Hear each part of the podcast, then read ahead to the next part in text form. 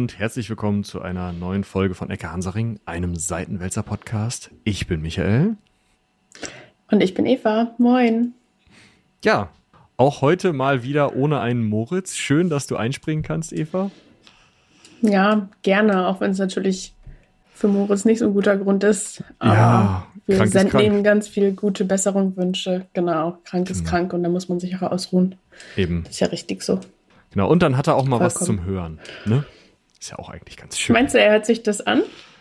Das können wir ich ihn ja fragen, wenn er das nächste Mal hier ist. er ist doch eigentlich nicht so der Podcast-Hörer, wenn ich es richtig weiß, oder? Ja, aber wir können ihn ja verpflichten sonst. Also. Okay. ja. Der äh, lässt demnächst keine Folge mehr ausfallen, wenn das die Konsequenzen sind fahren wir zu ihm hin und dann, äh, wobei bei dir wird das ein bisschen schwierig, aber dann fahren wir zu ihm hin, stellen ihm eine Box dahin und machen ihm die an, fesseln ihn ans Bett oder so. Dann kuriert er sich wenigstens oh auch richtig aus. Sehr gut. Sehr gut, ja. Ähm, ja, du kommst, wie eigentlich alle wissen sollten, die hier zuhören, von den drei Meerjungfrauen. Ihr habt auch neulich erst eine neue Folge rausgebracht. Also, wann kam sie? Ganz genau vor zwei, drei Tagen. Ah, nee, vor zwei, drei Tagen vor der Aufnahme. Wir sind ja heute am äh, 22.05., wenn das hier rauskommt. Ah, wir sollten sowas nicht sagen, hinterher verschiebt sich noch irgendwas. Aber egal. Wir sind am 22.05., wenn das hier rauskommt. Äh, das heißt, da ist sie wann rausgekommen? Äh, vor anderthalb Wochen sollte genau. die dann rausgekommen sein. Ähm, in der zweiten welchen Monat haben wir? Maiwoche. In der zweiten Maiwoche. Genau, ähm, haben wir unsere letzte Folge jetzt veröffentlicht und da ging es um so ein paar wissenschaftliche Hintergründe zum Schwarm, zum Buch Der Schwarm, aber auch zur Serie Der Schwarm. Das habt ihr in eurem Podcast ja auch schon angesprochen. Mhm. Und da gibt es ja so eine kleine Seitenwälzer-Geschichte zu. Genau, ähm, so eine ihr habt über Reihe. Moby Dick geredet, richtig? Genau. Über die wahre Geschichte von Moby Dick. Wir hatten das Vorbild, die, diese ähm, Geschichte, als mal ein Wal ein Walfängerschiff angegriffen hat. Das passiert wohl gar nicht so, oder passierte wohl gar nicht so selten, aber da hat das mal kaputt gekriegt. Da hat ein Pottwal tatsächlich mhm. ein Schiff zum Sinken gebracht und ähm, das ist Folge 256. Ich verlinke einfach mal diese ganze Der Schwarm-Reihe, also die Meerjungfrauen-Folge, das tatsächlich gelesen von Dominik, der tatsächlich den Schwarm als Buch empfiehlt. Ich habe ihn ja immer noch nicht gelesen aber äh, die Serie jetzt nicht so geschätzt hat. Ich weiß nicht, wie das bei dir ist. Ähm, ja, HörerInnen unseres Podcasts wissen, dass ich die Serie auch tatsächlich noch gar nicht ganz gesehen habe, weil ich ähm, verpflichtet dazu bin, die mit einer bestimmten Person zu gucken. Und diesen Vertrag darf man ja bekanntlich zumindest in bestimmten zwischenmenschlichen Beziehungen nicht brechen. ähm, dementsprechend habe ich die ersten paar Folgen nur bisher gesehen. Aber Anna und ich sind auch, obwohl ich, ich will es gar nicht richtig spoilern, zu welchem Entschluss wir gekommen sind.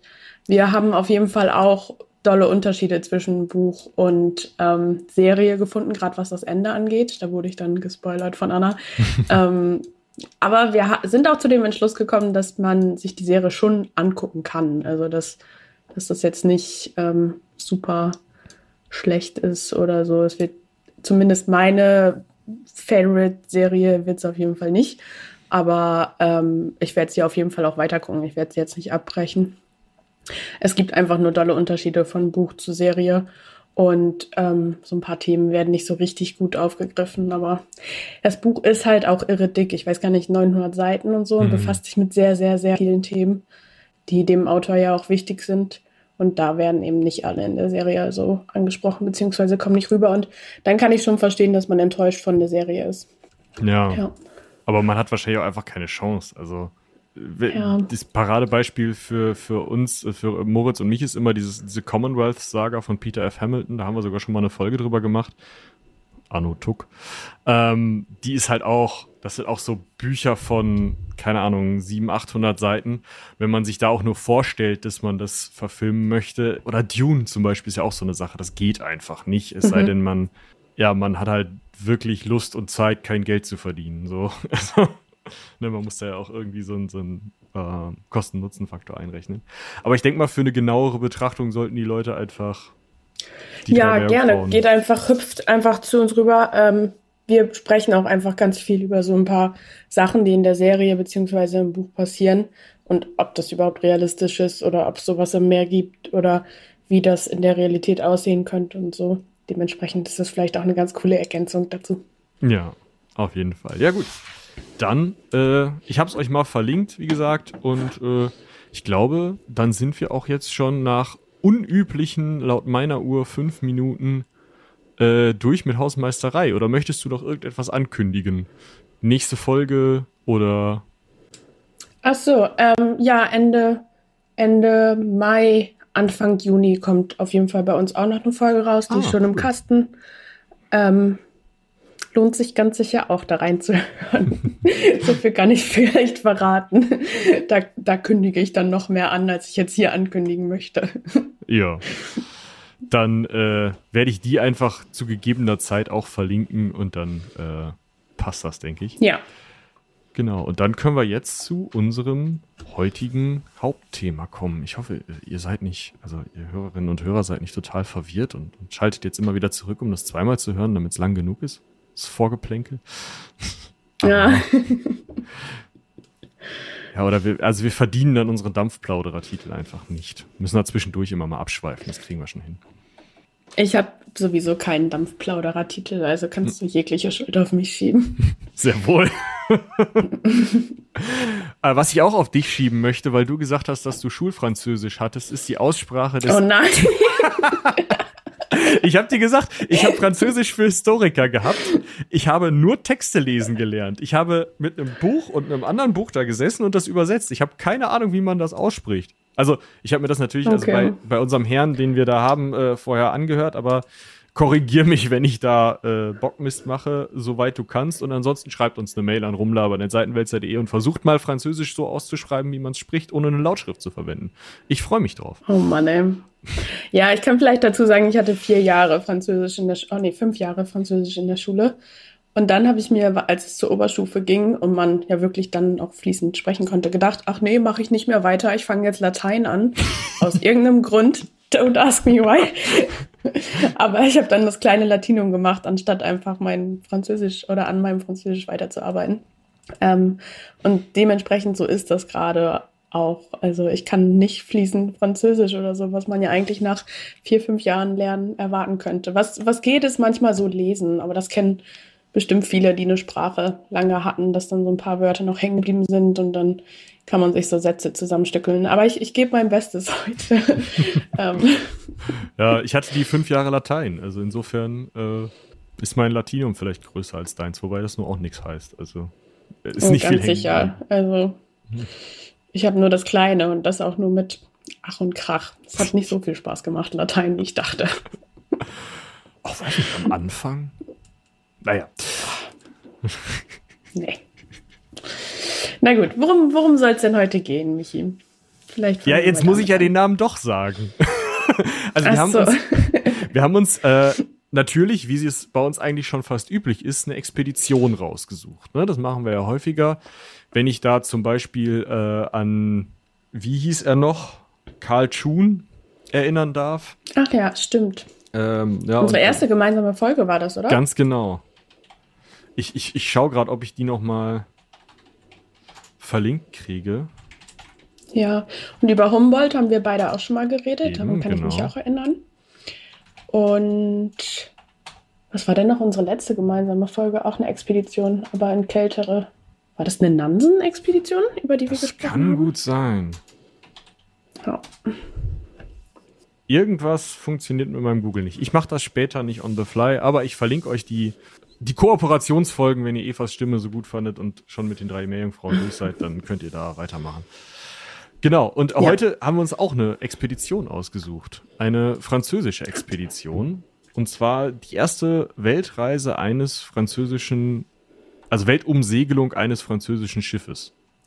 Genau, und zwar äh, mit dem Herrn Louis Antoine de Bourgenville. Fingers crossed, dass das richtig war. Wir nennen ihn mal Luis. Luis? Louis? Louis, ja. Oder ist Louis? Louis, ja. Ja, auf jeden es Fall. Es ist Louis wahrscheinlich. Siehst du, da startet schon. Ich bin falsch und du bist richtig.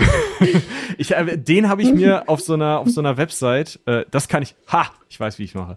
Ich verlinke euch die Webseite, wo ich diese Aussprachen her habe, dann, äh, oder diese eine Aussprache her habe, dann könnt ihr euch das reinziehen, wenn es denn lädt. Und dann? Ja, und dann, dann könnt ihr lachen. jedes Mal, ach so. Nee, dann können sie einfach jedes okay. Mal, genau, einfach einmal anmachen und sagen, ja, das ist er. Also, ah, okay. Ja, wie, wie mit Mess, äh, Messe. Messe heißt hier. auf jeden Fall mit Nachnamen. Okay. Genau. Ja. Ähm, der Gute, der wurde im Jahr 1729 in Paris geboren. Ähm, sein Vater war Notar. Seine Mutter ist relativ früh gestorben, als er fünf war. Und er hatte auch noch zwei ältere Geschwister. Einen Bruder, Jean-Pierre, und eine Schwester, Marie-François Char Charlotte. Charlotte. Charlotte, maybe? Wahrscheinlich. Ja. Also, Wahrscheinlich, genau. Ist irgendwie ganz spannend, ne? De Bougon, Bougonville hm, ist, oder Bougonville, kann es auch ein G sein? Bou Bougonville, Bougonville. Wir sollten nicht zu viel drüber nachdenken, sondern ihn einfach Louis nennen und dann ja. äh, drüber hinweggehen. Das ist, glaube ich, das Einfachste. Äh, ist das dieses De vor dem Nachnamen, den ich jetzt nicht nochmal ausspreche? Ist das so ein von? Wahrscheinlich, ne? Also der muss ja, ja adelig gewesen genau. sein, weil ähm, mich, mich wunderte nämlich, als ich die Biografie von diesem Typen las und dachte, naja gut, Weltumsegelung, hm, irgend so ein Dulli, den sie halt da, weiß ich nicht, in Paris auf der Straße gesehen haben, du, fahr da mal rum. So, das muss ja schon ein Adliger gewesen sein. Wir sind ja noch vor der französischen Revolution. Ähm, unter Ludwig dem 15. zu dem Zeitpunkt, als er dann anfängt, wirklich, ja, Dinge zu tun, die interessanter sind als als Kind irgendwo rumzuümmeln. 1752 zum Beispiel, da ist er 23, das finde ich ziemlich fies, schreibt er schon mal ein mathematisches Werk über Integralrechnung. Ja, damit fängt seine Karriere an. Weiß Was hast du so mit 23 gemacht? Äh, warte mal. Lass mich mal kurz überlegen. Nee, da war ich jünger. Ähm, ich glaube ziemlich viel Bier trinken. Hm. Ähm, Musik hören und manchmal mit dem Kater in der Vorlesung sitzen. Ja, das ja. dürfte es ungefähr. Hm. Vielleicht habe ich schon Not nachts an der Tankstelle gejobbt, aber also.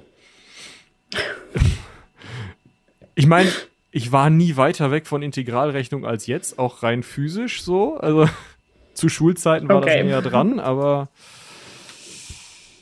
Aha, weiß ich nicht. Also auf jeden Fall scheint er ein helles Köpfchen gewesen zu sein und ich glaube, das erklärt auch, hm, warum seine Karriere so verlaufen konnte, wie sie verlaufen konnte, weil äh, das war noch, also dieses Integralrechnungsding, da habe ich noch gedacht, ach der Arsch, komm, ne, so Wunderkind passt schon.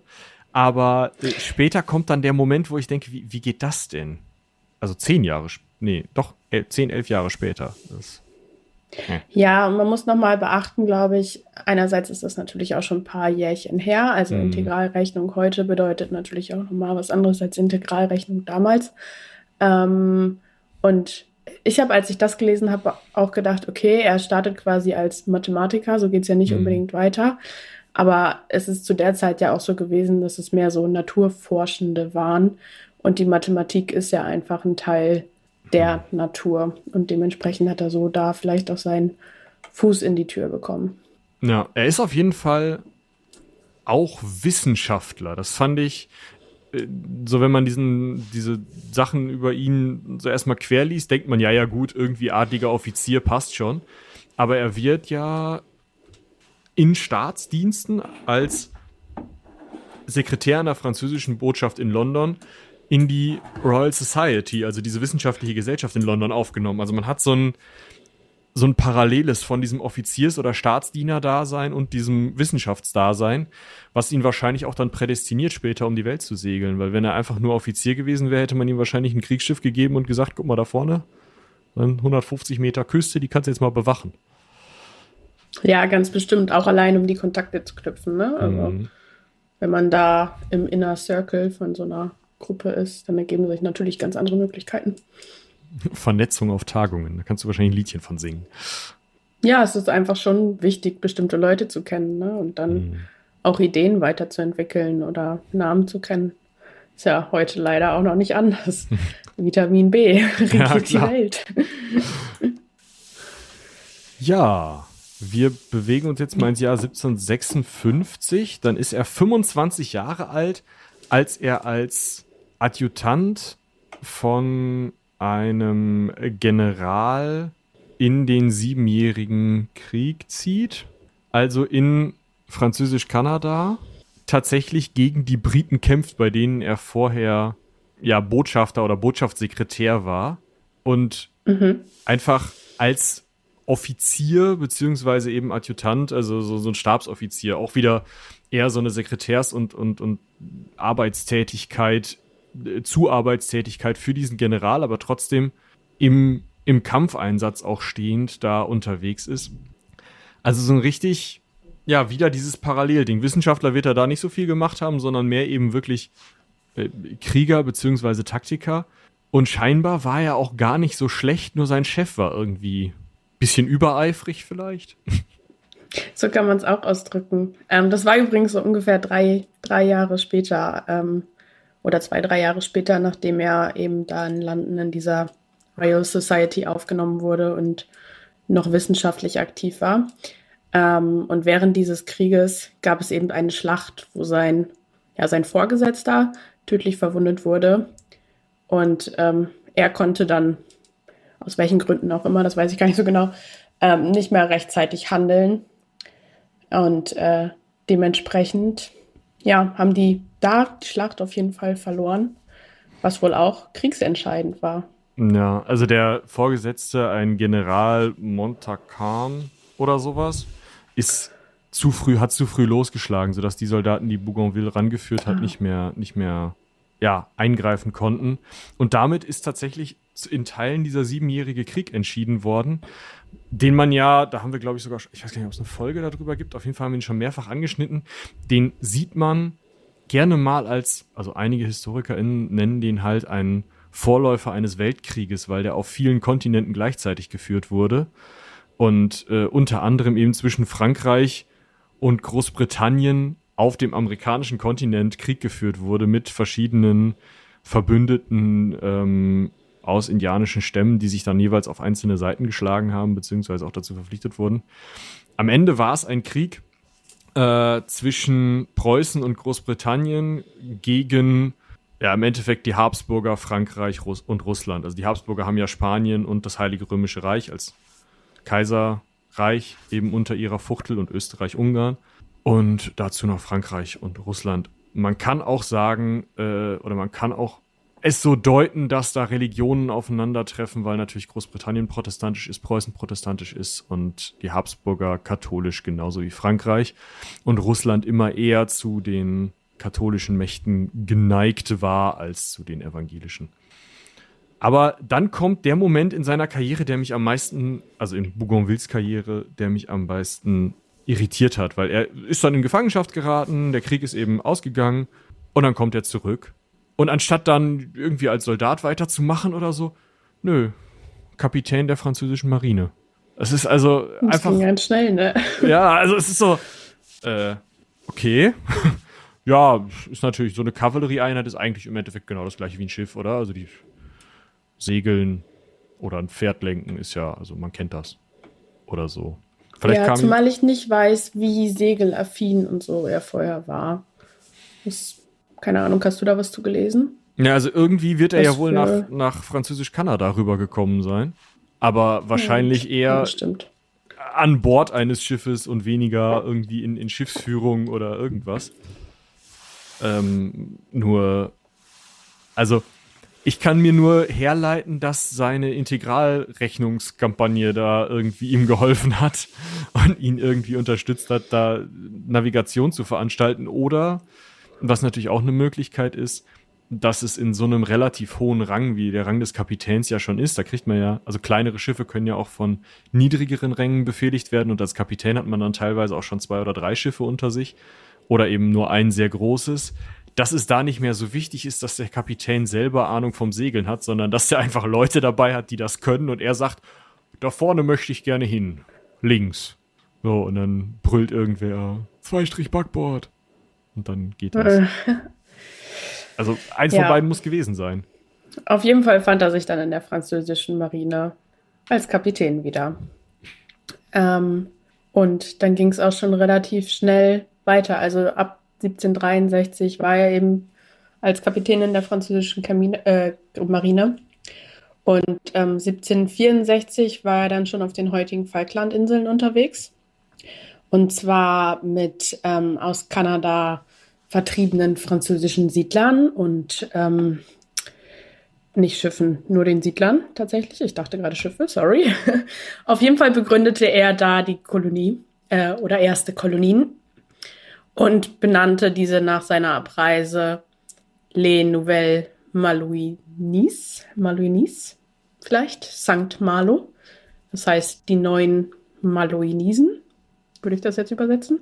Mhm. Ähm, und die hatten dann schon bald 150 Einwohner, also kleine, kleine, feine Kolonie. Ja, eigentlich eine ganz nette, also eine ganz nette Geschichte. Die Falklandinseln sind ja heute britisch, damals eben französisch. Da scheinen sie nochmal irgendwie einen Krieg verloren zu haben oder irgendwas unterschrieben zu haben.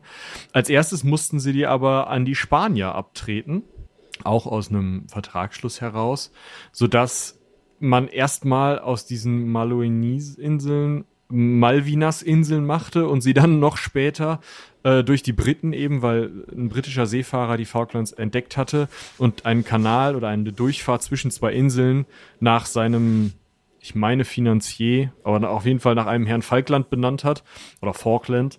Und dann hat man das eben auf diese gesamte Inselgruppe übertragen und diese komplette Geschichte von den französischen äh, Siedlern, den spanischen Siedlern, die dann dahin kommen, hat man einfach unter den Tisch fallen lassen und lässt es ja bis heute, indem man sie im Falklands nennt. Und ja, äh, trotzdem ist tatsächlich unser Herr Bougainville der Erste, der eine Siedlung auf den bis dahin menschenleeren Falklands äh, aufbaut. Das ist schon also als erster Schritt. Und ich meine, da hat er ja auch den halben Weg von so einer Weltumsegelung de facto schon gemacht. Wir haben ja vor äh, drei Wochen über Cap Horn gesprochen und das ist ja schon, also das ist der Weg, der irgendwie wirklich interessant ist. Wenn man einmal um Cap Horn rum ist, scheint es irgendwie relativ leicht zu sein, dann ähm, durch die äh, Insel nördlich von Australien zu kommen und auch das Cup der guten Hoffnung scheint nicht mehr so schlimm zu sein. Das werden wir, glaube ich, auch in dieser Folge nochmal hören, weil der Weg unten um Cap Horn rum, das ist das, wo die Leute irgendwie scheitern, wo sie auch mal verschütt gehen. Und äh, in dem Sinne hat eben auch äh, Bougainville den Weg schon gekannt bis zu den Falklands oder Malouinese-Inseln. Und ihn ja, dann ja auch nochmal beschrieben. Ähm, in der Cap Horn ja, in der Caporn-Folge sprecht ihr doch auch über diesen Schiffsfriedhof, richtig? Genau. Also das ist ja auch ja. einfach übel. Ich glaube, äh, 10.000 Seelen sollen da über die Zeit irgendwie verloren gegangen sein, die da irgendwie an Cap Horn ja, ertrunken sind, irgendwie im Sturm über Bord gegangen oder sonst was. Und äh, das meiste aber tatsächlich nach dem diesen ersten Weltumsegelungen, weil um Cap Horn und auch, wenn ich das auf der Karte richtig sehe, Bougainville ist ja nicht um Cap Horn gefahren, sondern hat diese etwas nördlichere Straße genommen, deren Ganz Namen ich schon wieder vergessen habe, jetzt aber rausfinde, während du uns erzählst, wie es überhaupt dazu kam, dass er da nochmal hin musste. Ich mhm. meine, ist ja schon unangenehm genug zu segeln. Auf der Karte ist sie als Cap Noir einbezeichnet, aber ja, find das mal schnell raus. Ähm, genau, also im Jahr 1764 gründete er eben diese Kolonie und zwei Jahre später wurde die Insel dann schon wieder an den Spaniern abgetreten, wie Michi gerade schon erklärt hat. Und im Jahr 1766 kam es dann dazu, dass Bougainville ähm, von der französischen Regierung einen Auftrag erhalten hat, und zwar als erster Franzose die Welt zu umsegeln, was ja, finde ich, schon mal ein Auftrag ist, der sich nicht so easy anhört, aber nun ja. gut.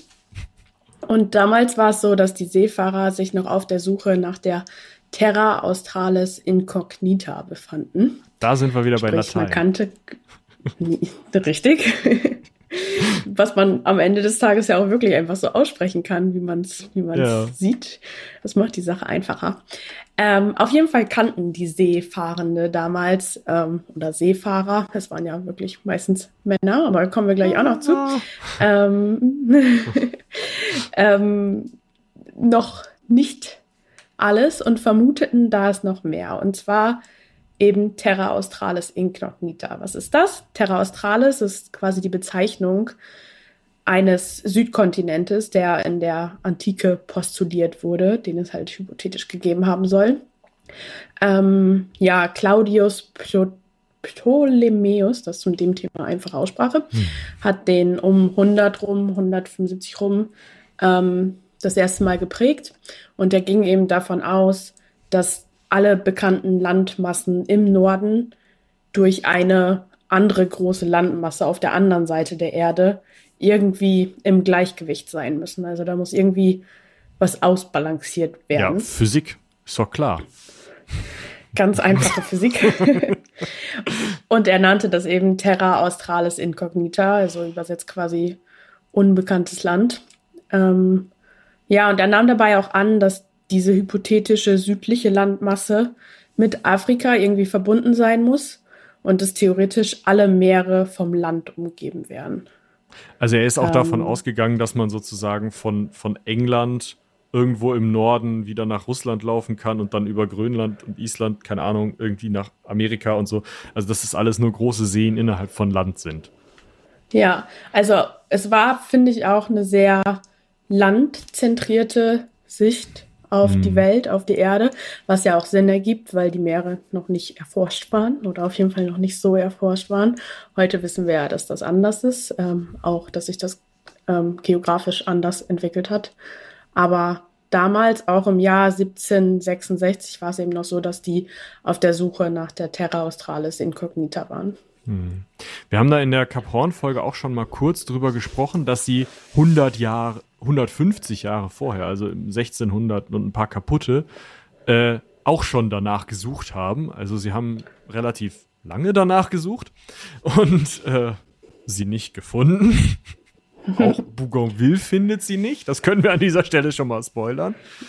Aber äh, diese Suche kam halt so ein bisschen oder war halt so ein bisschen ja mit eine seiner Aufgaben. Ne? Also er soll um die Welt fahren und wenn er schon mal um die Welt fährt, dann ist ja auch davon auszugehen, dass er irgendwo im Süden da, äh, in dem Fall eben nicht an Kap Horn, was zwar schon bekannt war, aber man ist trotzdem immer noch durch die Magellanstraße gefahren, ein Stück weiter nördlich ähm, das, dass er da eben lang fährt und wenn er da schon mal ist, dann wird er ja im Süden irgendwo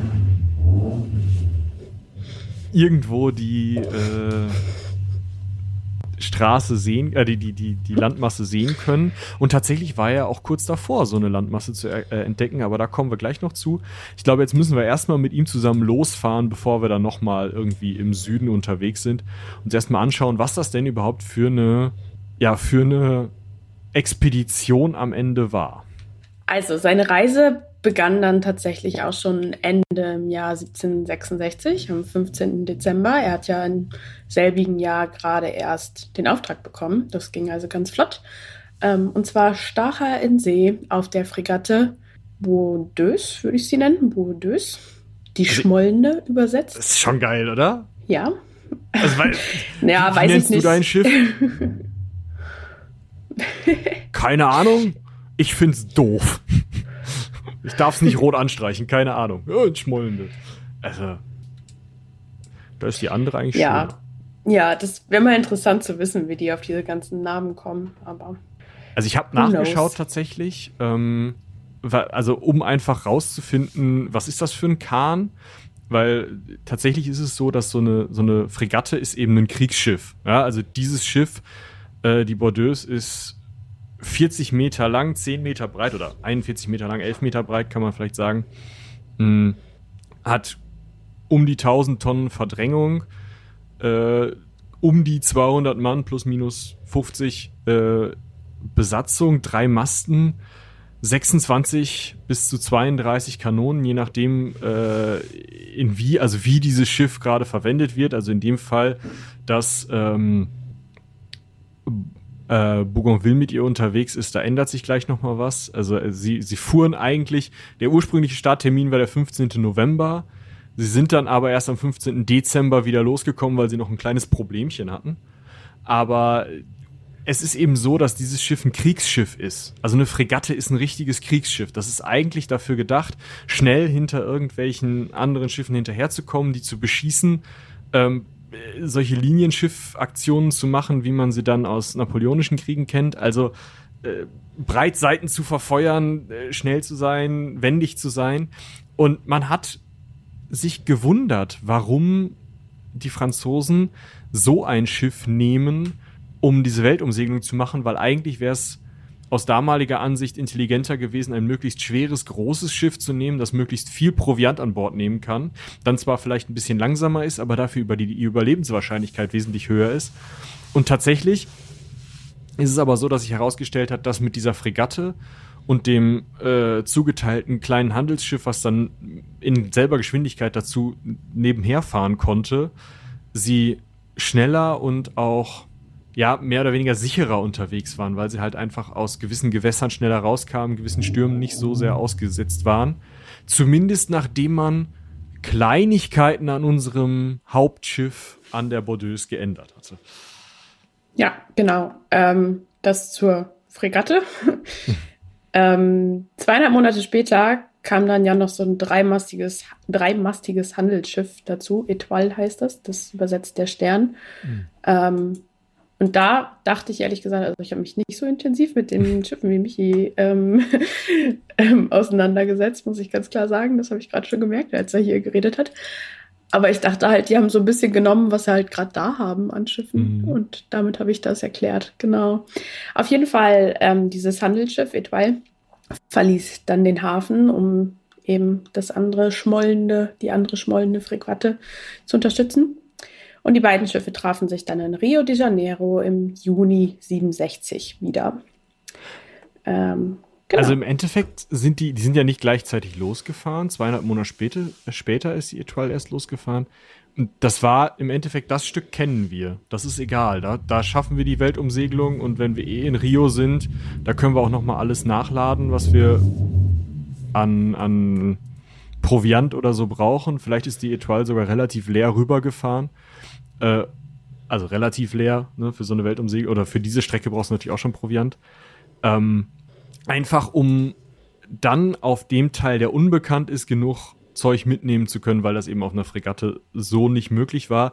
Sie haben es ja zuerst tatsächlich versucht. Im November 1766 ist die äh, Bordeaux von Nantes aus gestartet und hat nach drei Tagen in einem Sturm irgendwo ja, ein paar hundert Meter vor der Küste kann man, also gefühlt ein paar hundert Meter vor der Küste, kann man sagen, ähm, ja, haben sie direkt alle drei Masten verloren. Die sind direkt gebrochen. Und Bougainville sagte dazu, unsere Masten sind viel zu hoch. Die Form des Schiffs selbst lässt zu wenig Weite für den Winkel, den die Wanden mit den Masten bilden. Integralrechnung, keine Ahnung. Ähm, dieser Mangel wird durch unsere Ladung erschwert und äh, die tief unter dem Schwerpunkt des Schiffes liegt, wodurch sich das Mastwerk auch beim kleinsten Schwing Schlingern in Gefahr befindet. Was dann dazu führte, dass sie leichtere Kanonen mitgenommen haben, als sie dann in Brest nochmal angehalten haben und äh, die Masten gekürzt haben tatsächlich, damit dieser Winkel nicht mehr so groß ist. Und dann konnten sie eben erst am 15. Dezember 1766 Richtung Rio aufbrechen. Und vielleicht ist auch erst dann sich überlegt worden, dann schicken wir euch die Etoile mit, mit dem ganzen Krempel, den ihr jetzt nicht mehr mitnehmen könnt weil dieses Schiff halt zu, ähm, ja, zu überladen ist. Wenn ihr das ganz genau nachlesen wollt, könnt ihr das übrigens, weil Bougainville hat tatsächlich seine Reise ähm, ja aufgeschrieben, verschriftlicht, ja. genau. Ähm, ich verlinke euch jetzt einfach mal, oder ich, ich schreibe euch mal in die, äh, äh, in die, in die Show Notes äh, die neueste Übersetzung mit ISBN ohne Gewähr. Ich habe sie nicht gelesen, ich habe sie aber Dominik schon gegeben. Vielleicht gibt es da mal einen tatsächlich gelesen zu. Ähm, könnt ihr könnt ihr mal so ein bisschen unsere Seite im Auge behalten, Seitenwälzer.de im Auge behalten, ob da bald mal was kommt. Aber erstmal ist er in der Sommerpause. Äh, da könnt ihr als, da könnt ihr noch mal genauer nachlesen, was da für was die Gründe waren. Aber erstmal kann man festhalten, sie sind mit zwei Schiffen von Rio aufgebrochen dann eben im Juni 1767 zu dem Teil, der wirklich eher unbekannt ist, Richtung Falklands, Richtung Cap Horn und dann Rom. Aber wer ist denn eigentlich genau. sie? Genau, ähm, es waren natürlich nicht nur Bougainville mit an Bord, sondern noch andere Alleine. Leute. Rudernd. Ähm, macht er das Ganze als Kapitän mit seiner ganzen Erfahrung. Ähm, naja, es waren vor allen Dingen aber auch andere Forschende noch mit an Bord für diese Weltumsegelung, ähm, Naturforschende. Da haben wir uns jetzt mal eine Handvoll, eine kleine Handvoll ähm, Eine halbe Hand. Hat eine halbe Handvoll, genau. Ähm, unter anderem nämlich der Botaniker Philibert Commerson, Commerson, ich weiß es gar nicht, äh, wahrscheinlich Commerson. Ähm, der war, Philibert nenne ich ihn jetzt auf jeden Fall. Äh, der war französischer Schön. Botaniker. ähm, in Frankreich geboren. Er studierte Medizin und Botanik, auch wieder eine nette Kombination in Montpellier. Und tatsächlich wurde er unter anderem von Karl von Linné beauftragt, für sein Museum in Stockholm Fische des Mittelmeers zu sammeln und zu kategorisieren. Ähm, zumindest HörerInnen unseres Podcasts wissen, wer Karl von Linné ist. Das war nämlich äh, eine, ein bedeutender Forschender in der Taxonomie und der hat sehr viele ja, Arten kategorisiert und ähm, sehr viele Arten sind auch heute noch nach ihm benannt. Man sieht also schon, er war relativ, also unser Philibert war relativ erfolgreich und hatte auch gute Kontakte. Ähm, aber nach dieser Aktion, also nach dieser Mittelmeeraktion, kehrte er dann im Jahr 1756 nach Frankreich zurück und beschäftigte sich dort mit der Anlage von botanischen Gärten. Also da hat so seine botanische Karriere angefangen, nachdem er vorher tatsächlich eher meereswissenschaftlich unterwegs war. Und ähm, er hat auch jemand mitgebracht.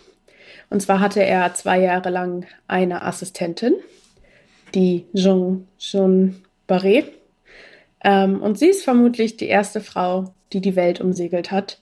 Und sehr wahrscheinlich ist sie die erste Frau, die als Mann verkleidet um die Welt segelte. Ich, ich wollte gerade sagen, also er hatte zwei Jahre lang eine Assistentin namens Jean Barret und dann war die kurz mal eben irgendwie fünf Minuten hinter irgendeiner Wand. Und dann äh, hatte er ganz sonderbar, als die ähm, Weltumsegelung losgehen sollte, auf einmal einen Assistenten namens Jean Barret. Ich meine. Ja. hätte ja keiner darauf kommen können. Ähm, ja, zu diesen Hintergründen kommen wir, gehen wir aber später auf jeden ja. Fall noch ein. Aber kurz bevor die Schiffe von Frankreich aus auf ihre Reise aufbrachen, heuerte sie eben als Kammerdiener und als Assistent und nicht mehr als Assistentin des Botanikers ähm, Philibert an, der sie ja aber auch schon kannte. Also er wird es garantiert geblickt haben. Ne? Also wenn die vorher schon ja, zusammengearbeitet haben, wird er wahrscheinlich sogar gesagt haben, komm, zieh die Hose an, ist egal. Ja, genau. Vielleicht, wer weiß, vielleicht hat er das auch initiiert oder mhm. vielleicht haben die sich das auch zusammen irgendwie ausgeheckt. Ähm, und ich meine, wenn du eine gute Arbeitskollegin hast, dann willst du die ja irgendwie dabei haben, wenn möglich, besonders wenn du die schon kennst. Ne? Ich meine, wenn man sich ähm, anguckt, aber warum, warum musste die, ja? Wenn man sich anguckt, wenn was daraus geworden ist, ähm, gut, dass der die mitgenommen hat. Also es, es hätte ja sonst irgendwie äh, ziemlich in die Hose gehen können, beziehungsweise, weiß nicht, wärst du jetzt noch am irgendwas bestimmen? Ähm, weil er äh, oder weil die beiden ähm, doch schon einiges geleistet haben.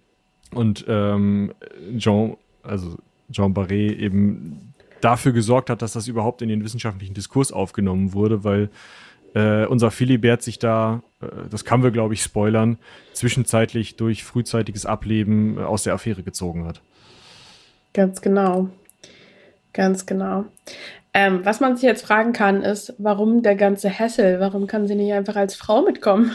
Ja, als geht Assistentin? Nicht. Nee. Also auf, in, in, der französischen Marine sind Frauen einfach erstmal generell verboten. Gibt's nicht auf Schiffen. Wird nicht gemacht. Ja, also klar, ja. als, als Fracht, ne? Also wenn du eine Kolonie gründen willst, kannst du schon irgendwie in, in Stauraum oder so, vielleicht in den Schrank.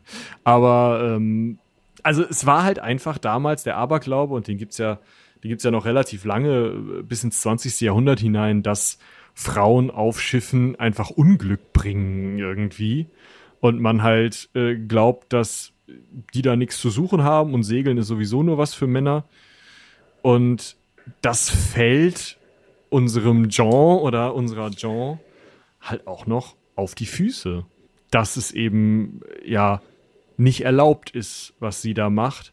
Aber an der Stelle, ja, ich weiß nicht, man kann es vielleicht mit Bug und Wilsworten sagen, ne? Also als ausgezeichneter Botaniker der Commerçant auf auch bei schwierigsten Ausflügen mit großer Stärke und viel Mut begleitete. Ähm, es war schon gut, dass Jean dabei war. Ja, und vor allen Dingen ähm, wurde er, beziehungsweise sie, also hm. er als Assistent, sagen wir jetzt mal, ähm, auch respektiert. Mhm. Als wissenschaftlich hilfende Person und so. Ähm, und ich sehe gerade in den Notizen, dass du dazu geschrieben hast, das muss doch jeder geblickt haben. Eigentlich schon. Tatsächlich schreibt Bougainville ja später, aber da gehen wir auch noch mal drauf ein, was dazu in seinem Tagebuch. Ähm, und da stand dann quasi drin, dass es eben nicht jeder geblickt mhm. hat, sondern dass es erst ein ja, Enthüllungsmoment gab. Ja, aber genau. ganz, ganz ehrlich, wie gesagt, du, du kennst diesen, diesen Commerçant als irgendwie kompetenten äh, Botaniker und äh, der hat auch mal was mit Fischen gemacht. Komm, den nehmen wir mit. Und der stellt sich bei der, bei der Vorstellung der Forschenden, die wir mitnehmen, stellt er sich noch, noch mit seiner Assistentin vor und sagt, ja, hier, das ist die Joan, die, ähm, mit der arbeite ich zusammen und so. Und sie ist dann auf dem Empfang dabei.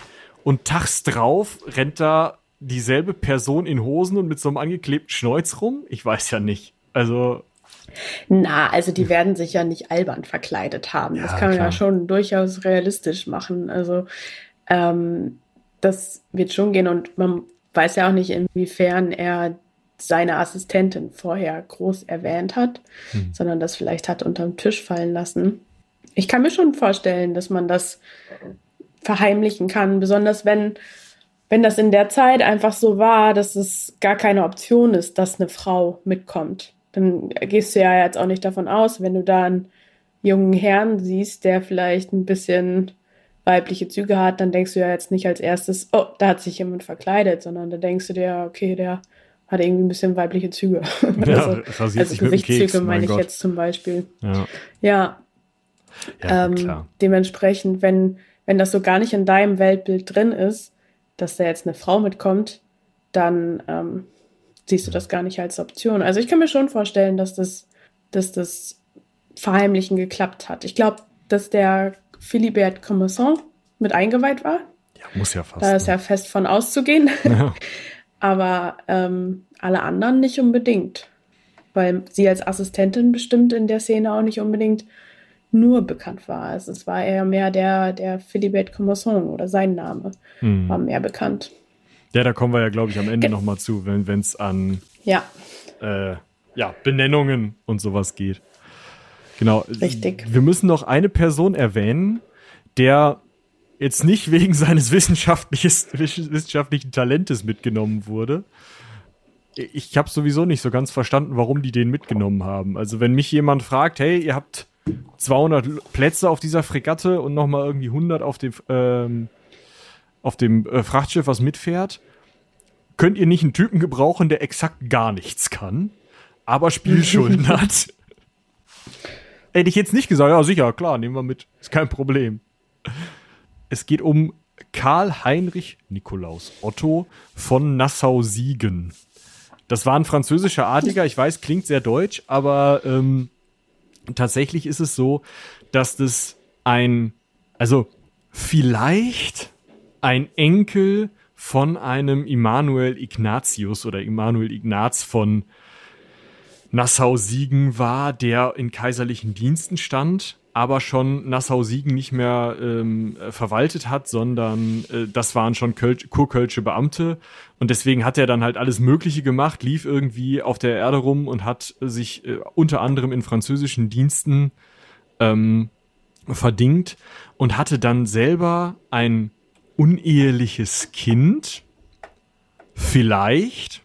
Und dieses uneheliche Kind war der Vater von Karl Heinrich von Nassau-Siegen. Und das, also das, dieser Vater von Karl Heinrich überhaupt uneheliches Kind von Immanuel Ignatius war, hat auch nur ein französisches Gericht festgestellt.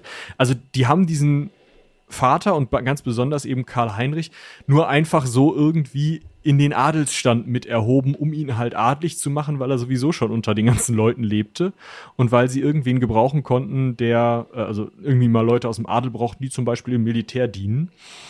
Das hat jetzt Karl Heinrich am Anfang seiner Karriere nicht gemacht, sondern was der war, war im Endeffekt ähm, ja, Glücksspieler und Lebemann. Also er hat später auch noch Giacomo Casanova getroffen und die werden sich ziemlich gut verstanden haben. Der ist einfach an den Höfen rumgereist, am französischen Hof ziemlich viel und dann später eben auch am russischen, spanischen Hof äh, und hat da gezockt, mal so ein bisschen die Gesellschaft unterhalten, was getrunken und dann ist er wieder irgendwo anders hingefahren. Und das kostete natürlich Geld. Dementsprechend hatte er ziemliche Spielschulden und er konnte nicht zu dieser Familie Nassau-Siegen oder der Familie Nassau gehen, wo man, was man sonst bei Adligen halt häufig kennt, dass sie halt sagen, ja gut, dann frage ich halt bei Tante Hilde nach, ob ich da nicht arbeiten kann, weil die Familie Nassau halt gesagt hat, was so ein französisches Gericht sagt. Natürlich ist ja nicht einer von Nassau-Siegen, hinter müssten wir noch Teile unserer Ländereien abtreten. Ich glaube, es hackt. Das ist irgend so ein Dulli. Dementsprechend, ähm, ja, konnte er sich dann mit seinen Spielschulden halt nirgendwohin zurückziehen und hat sich gedacht, oh, also Weltumsegelung, vielleicht haben sie es in drei Jahren vergessen. Und ist dann eben ja. mitgefahren. Ich finde, ähm, seine ganze Geschichte ist so ein seltsamer Move hm. nach dem nächsten. Also allein diese uneheliche Abstammungsanerkennung. Ähm, klar, andere Zeiten. Und äh, so eine Abstammungsanerkennung damals war bestimmt auch nicht so einfach ähm, vor Gericht nicht, aber auch diese Nichtanerkennung vom Haus Nassau und dass man dann einfach sagt, okay, ich flüchte jetzt von meinen Gläubigern, goodbye, adios. Ähm, ja. Ich meine, aber tatsächlich, ja. Du kommst ja nicht, also wenn du weg bist, bist du weg. Die wissen ja nicht, wo du bist, wenn du keine Nachricht hinterlässt. Äh? Das stimmt, aber man sollte ja meinen, dass wenn es wirklich hohe Spielschulden waren, dass die Gläubiger da eventuell mehr hinterher waren. Oder mehr. Oder vielleicht haben sie auch sehr viel Druck ausgeübt und deshalb sah er nur die Flucht als Möglichkeit. Mhm. Ja. Naja, auf jeden Fall ist es ja so, dass er dann innerhalb dieser Crew während der Weltumsegelung sich doch noch als ganz nützlich erweisen kann. Später, gerade wenn es irgendwie so darum geht, ähm, mit indigenen Völkern zum Beispiel oder anderen Bewohnern von Inseln, die die noch entdecken werden, ähm, zu schnacken und zu vermitteln. Das scheint er ganz gut zu können. Ja, irgendwie so eine Art Diplomat, ne? Ist schon. Genau. Ein verstecktes genau. Talent. Ja, wir fahren also gemeinsam von Rio de Janeiro nach Süden und 1768 kommen beide Schiffe unversehrt, nachdem sie durch die Magellanstraße gefahren sind, also nicht unten um Cap Horn rum, tatsächlich im Pazifik an und fahren erstmal nach Tahiti. Jetzt muss ich auf die Karte gucken. Das ist ja schon ein Stück. Ne? Also das ist ja auf der Höhe von. Ah, sie fahren erstmal an Südamerika wieder rauf bis Valparaiso und dann, ähm, also bis zur Höhe von Valparaiso, ein bisschen, ein bisschen noch nördlicher. Und dann fahren sie nach, ja, auf dieser Karte Westen, ja, Westen weiter Richtung ähm, der äh, Richtung Australien mehr oder weniger, ähm, Samoa, Fidschi, die Ecke. Und da auf dem Weg liegt eben Tahiti. Genau, und da wird aber auch erstmal, bevor sie weiterfahren, ein längerer Aufenthalt gemacht ähm, im April 1768. Ähm, wurde auch direkt erstmal formell für den französischen König in Besitz genommen von Bougainville. Äh, als Ile de la Nouvelle Cité, also Insel der neuen Cité, weiß ich leider nicht. ähm, genau, und er nahm dann auch direkt einen Polyneser mit nach Frankreich, richtig? Ein, ein Sohn eines Stammesfürsten. Also das kann man sich ja vorstellen, wie das abgelaufen ist ähm, da auf Tahiti. Und wenn wir von einem längeren Aufenthalt sprechen, dann reden wir, glaube ich, von ein bis zwei Wochen, wenn ich das aus meiner Recherche noch richtig im Kopf habe. Also es war mhm. jetzt auch nicht so, dass die monatelang da geblieben sind. Aber dieser Tahiti-Aufenthalt ähm, ist ja schon was Erwähnenswertes gewesen während der Reise. Ähm, eben auch wegen dieser Inbesitznahme. Aber auch, ähm, weil ganz viel erforscht wurde und weil hier eben auch von der indigenen Bevölkerung bemerkt wurde, dass Jean Barré eine Frau ist. Dass eine Frau mit am Schiff ist. Woraufhin sie direkt aufs Schiff zurück musste, weil alle ganz entrüstet waren natürlich. Aber ähm, das kommt übrigens aus seinem Tagebuch, ja. Die indigene Bevölkerung war auch entrüstet? Also geht das dann nicht? Oder also irgendwie. Ähm, so wie ich das nachgelesen habe, vielleicht nicht, entrüstet ist vielleicht nicht das richtige Wort. Eher so überrascht vielleicht und auch vielleicht nicht überrascht in eine positive Richtung, wenn man mhm. so ausdrücken will. Ähm, die werden, sind ja nicht die ersten, die da vorbeigekommen sind, sagen wir mal so. Mhm. Ähm, und die werden das auch einfach nicht gekannt haben, dass eine Frau mit dabei ist. Das wissen wir übrigens aus Tagebucheinträgen von Boulangville. Ne? Mhm. Also, wenn er das vorher vermutet hat, dass Jean Barret eine Frau ist oder die Assistentin von unserem Philibert eine Frau ist, ähm, dann hat er das in seinem Logbuch sich nicht anmerken lassen, sondern erst ab dem Zeitpunkt, wenn er da irgendwie mit drin gesteckt hat.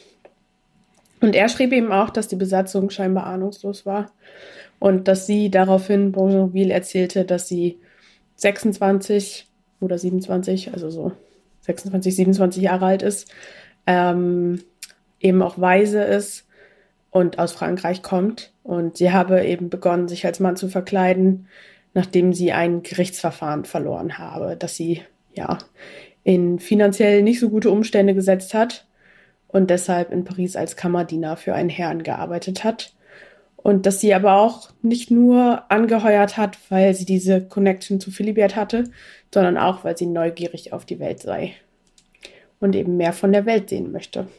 Ja, eine Option, die ja eigentlich keine Frau damals hatte, außer wenn sie ausgewandert ist und dann genau eine andere Stelle an der Welt, äh, also von der Welt gesehen hat, nämlich da, wo sie dann hin ausgewandert ist. Und das war es dann. Ganz genau. Ähm, ja, voll traurig. Ähm, ja, guter Punkt. Guter Punkt. Aber ja, trotz dieser Entdeckung bleibt sie ja an Bord. Ne? Sie fahren ja. dann weiter. Ganz genau. Ganz genau. Ähm, andererseits, was wäre die Alternative gewesen? Den Tahiti lassen oder? Naja, ich sag mal so, einem Seefahrer im 18. Jahrhundert würde ich sonst dann zutrauen. Ja, vielleicht.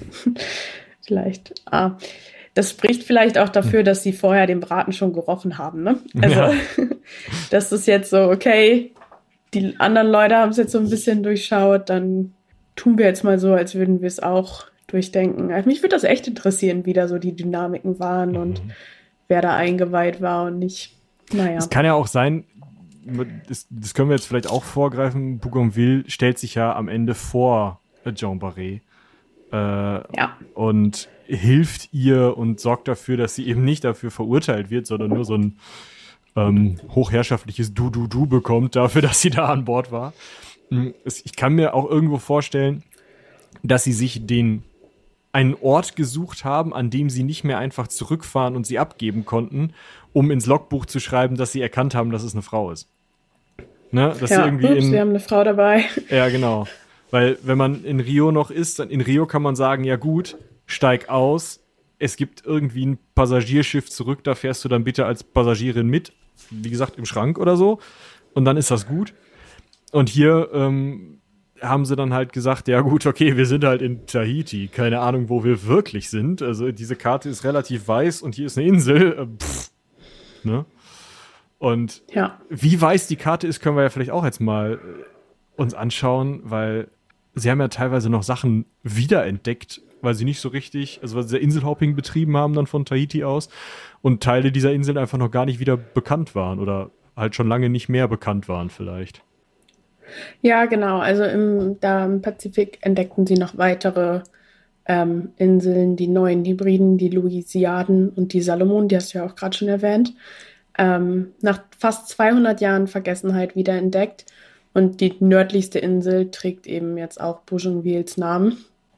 Ursprünglich wurden die Salomonen von den Einwohnern Neu-Guineas besiedelt, ähm, wurden dann von einem Spanier, wenn ich es richtig weiß, im Jahr 1568 äh, als Inselgruppe entdeckt für die Europäer eben. Und dieser gab der Inselgruppe den Namen Salomon nach dem jüdischen König Salomo, weil er große Mengen Gold auf ihr vermutet hat. Das kann man sich da auch wieder vorstellen. Fährt dran vorbei, guckt drüber, Sonne fällt so ein bisschen aufs Blätterdach. Gold. Ja, da muss noch mal einer hin und dann abholen. Die Salomon. Trag's ein, ja. wir fahren weiter. 200 Jahre, pff, keine Ahnung, wo die sind. Ja. Aber genau, aber Bougainville mit seiner Crew ist da dran vorbeigekommen, beziehungsweise hat diese eben wieder neu entdeckt. Was er nicht entdeckt ja, hat, das finde ich, find ich echt genau. spannend. Also das ist, das ist so eine, so eine Story. Wir haben ja, wie gesagt, in der Caporn-Folge schon über diese Terra Australis gesprochen. Und man dachte eben, diese Route, die Bougainville da gefahren ist, eben unten um Caporn rum und dann doch wieder relativ so auf, wie gesagt, halbe Höhe von, von Südamerika rauf äh, dass man da irgendwie im Süden immer mal die Terra Australis, also diesen riesigen Südkontinent finden müsste, der ja ausgleichsmäßig so groß sein muss wie Nordamerika, äh, Europa und Asien zusammen, also flächenmäßig einfach ein riesen Erdklotz sein müsste. Und dann dachte man immer, man würde da rankommen. Und später hat ja dann auch Australien genau aus diesem Terra Australis Incognita, diesem Südkontinent, ne, Terra Australis, äh, ein, ein, den Namen erhalten. Deswegen heißt die Antarktis auch nicht Terra Australis, sondern eben Australien, Terra Australis, weil man es zuerst entdeckt hat. Und es war wohl um Haaresbreite, dass das, weiß ich nicht, Bougainville-Land oder äh, Neufrankreich oder so geheißen hätte, statt äh, Austral Australien, weil Bougainville tatsächlich das Great Barrier Reef gesehen hat, laut eigener Aussage landförmlich gerochen hat aber im September mhm. 1768 dann ähm, ja nach Norden abgedreht ist und eben nicht äh, Australien entdeckt hat, sondern nur ganz knapp davor war, wahrscheinlich irgendwie aus seefahrerischen Gründen, dass es nicht ganz gepasst hat. Und dann ist er eben durch die niederländischen ähm, Kolonien auf den Molukken, äh, ja, sozusagen, es hat da angelegt. Und von da aus ist man scheinbar ja auch nie nach Süden gefahren, hat mal geguckt. Ganz genau. Vielleicht kurz zur Einordnung. Das Great Barrier Reef liegt eben vor der Nordostküste Australiens.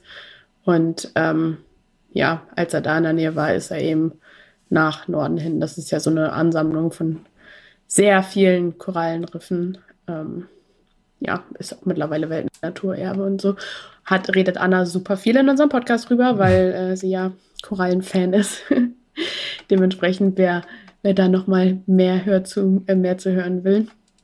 Aber ja, Bougainville hat es nicht nach Australien geschafft.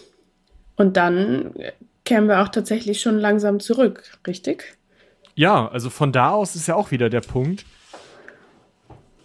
Man, ich weiß nicht, ob man dann gesagt hat, ach, pff, passt schon, wir, ähm, wir kennen jetzt den Rest des Weges oder äh, man dann nichts Neues mehr entdeckt hat, aber sozusagen dieser ganze Weg über Neuguinea durch, ähm, durch die äh, Straße von Malakka ist es dann, glaube ich. Genau, da zwischen Sumatra und Malaysia durch, bei Singapur. Äh, und dann auch unten ums Kap der Guten Hoffnung rum bis wieder zurück nach Brest in der Bretagne. Da wird nicht wirklich viel drüber äh, berichtet. Da, das ist nicht mehr der wirklich interessante Teil dieser Weltumsegelung, sondern der interessante Teil war eben die, ja, die, die, dieser Teil hinter dem Kap Horn bis in diese niederländischen Kolonien. Also da, wo man wirklich vermutete, vom Kap Horn aus vielleicht irgendwo nach Süden, da irgendwo muss doch dieser riesen Südkontinent sein und da sind wir auch noch nicht oft lang gefahren. Das kennt man nicht. Das ist der Teil der Weltumsegelung, der noch nicht gemacht wurde, weil bis zum Kap Horn runter oder bis zu den Falklands runter war Bougainville alleine schon selber gefahren. Und andersrum ums Kap der Guten Hoffnung über Madagaskar äh, an der Südspitze Indiens vorbei und dann Richtung Neuguinea. Die Strecke kannte man auch schon eben in diese Richtung. Aber dieses Rumfahren, dieses Stück dazwischen sozusagen, das hatte man noch nicht gesehen. Und das ist das, was in den Berichten halt immer hervorgehoben wird. Äh, trotzdem, ja, ist sozusagen ja. die Expedition für die Wissenschaftler noch nicht vorbei. Ja, vielleicht noch mal ganz kurz wenn wir uns daran erinnern, mit welcher Mission er überhaupt auf diese Expedition gegangen ist, dann hat er auch wirklich von der französischen Regierung gesagt bekommen, sei der erste Franzose, der die Welt umsegelt. Ja. Wenn du dabei diese Terra Australis findest, wäre es super cool, weil alle danach gerade suchen. So, das war ja so ein bisschen ähm, Hintergrundgeschichte. Und dann ergibt es ja auch irgendwie Sinn, dass das Ganze eher so ein bisschen zügiger abläuft und ähm, der längste Aufenthalt zwei Wochen auf Tahiti, äh, in Tahiti eben sind. Mhm. Ähm, und er, er, Bougainville persönlich, jetzt mehr so als Entdecker, sage ich mal, der einzelnen Inseln am Ende dasteht als Naturforschender, ähm, trotz seiner Integralrechnungswerke am Anfang an. Aber für den Naturforschen oder den Naturforschungspart hatte er eben Leute mit, unter anderem Barré und Camerson. Und die gingen dann ja tatsächlich auch von Bord, bevor sie wieder zurück nach Frankreich sind. Das war im Dezember 1768 und auf Mauritius haben die beiden dann eben beschlossen, also Philibert und seine Assistentin, dass sie sich von der Expedition trennen und dass die ähm, die Inseln näher erforschen möchten. Und dort leben sie auch fünf Jahre, weil wissenschaftliche Erforschung länger dauert als eine Weltumsegelung, muss man ganz klar so sagen. Ähm, und da sieht man auch einfach, dass diese ganze Segelgeschichte, die hatte nicht den Sinn und Zweck, große ähm, wissenschaftliche Erkenntnisse mit nach Hause zu bringen. Das machen jetzt wirklich Barré und Commerson auf Mauritius in diesen fünf Jahren. Sie sammeln nämlich mehr als 6000 Pflanzenarten, die sich heute auch noch im ähm, Naturkundemuseum, im Nationalen Naturkundemuseum in Frankreich befinden. Und Michi hat es ja schon vorhin angesprochen, Commerson wird dann irgendwann krank. Ähm, daraufhin macht seine Assistentin selbstständig weiter die Flora zu sammeln, also als Botanikerin. Und im Jahr 73 verstirbt Philibert eben auch, woraufhin Jean Barré nach Paris zurückkehrt. Genau, das ist natürlich auf der einen Seite tragisch, besonders weil man den beiden ja dann, ähm, ah, ich weiß nicht, man, man dichtet ihnen auch prompt noch eine Liebesgeschichte an. Das muss ja gar nicht unbedingt so gewesen sein, aber man ne, die einzige Frau, sie wohnt bei dem äh, Philibert mit in der Kabine, weil sie ist ja der persönliche Assistent und später die Assistentin und man kann ja, ja dann keine weitere Kabine freimachen.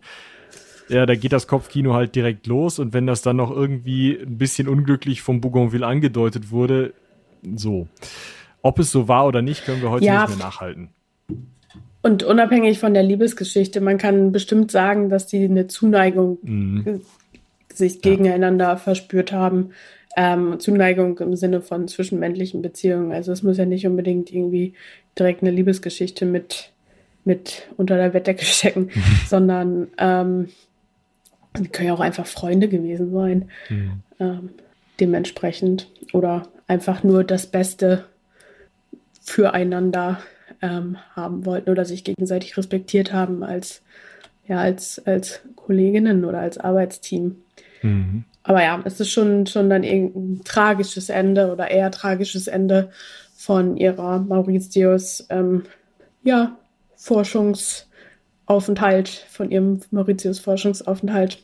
Und wer weiß, ich kann mir auch vorstellen, dass der noch länger gedauert hätte, wenn ähm, Philibert eben nicht verstorben wäre. Wahrscheinlich, ja. Aber es ist wahrscheinlich zu der Zeit äh, in irgendeinem Kolonialreich, wo dann fünf Europäer die die Macht an sich reißen und irgendwelche Schlägertrupps dabei haben. Auch nicht so einfach für eine alleinstehende Frau dann sich zu behaupten und äh, Unterhalt, Forschungsgelder oder irgendwas zu bekommen. Das heißt, sie fährt dann eben zurück. Aber zuerst kommt ja Bougainville selbst zurück. Ganz genau, das war dann im Jahr 1771. Ähm, er kommt zurück und er schreibt dann eben auch seinen Reisebericht oh, traue ich mich, das auszusprechen.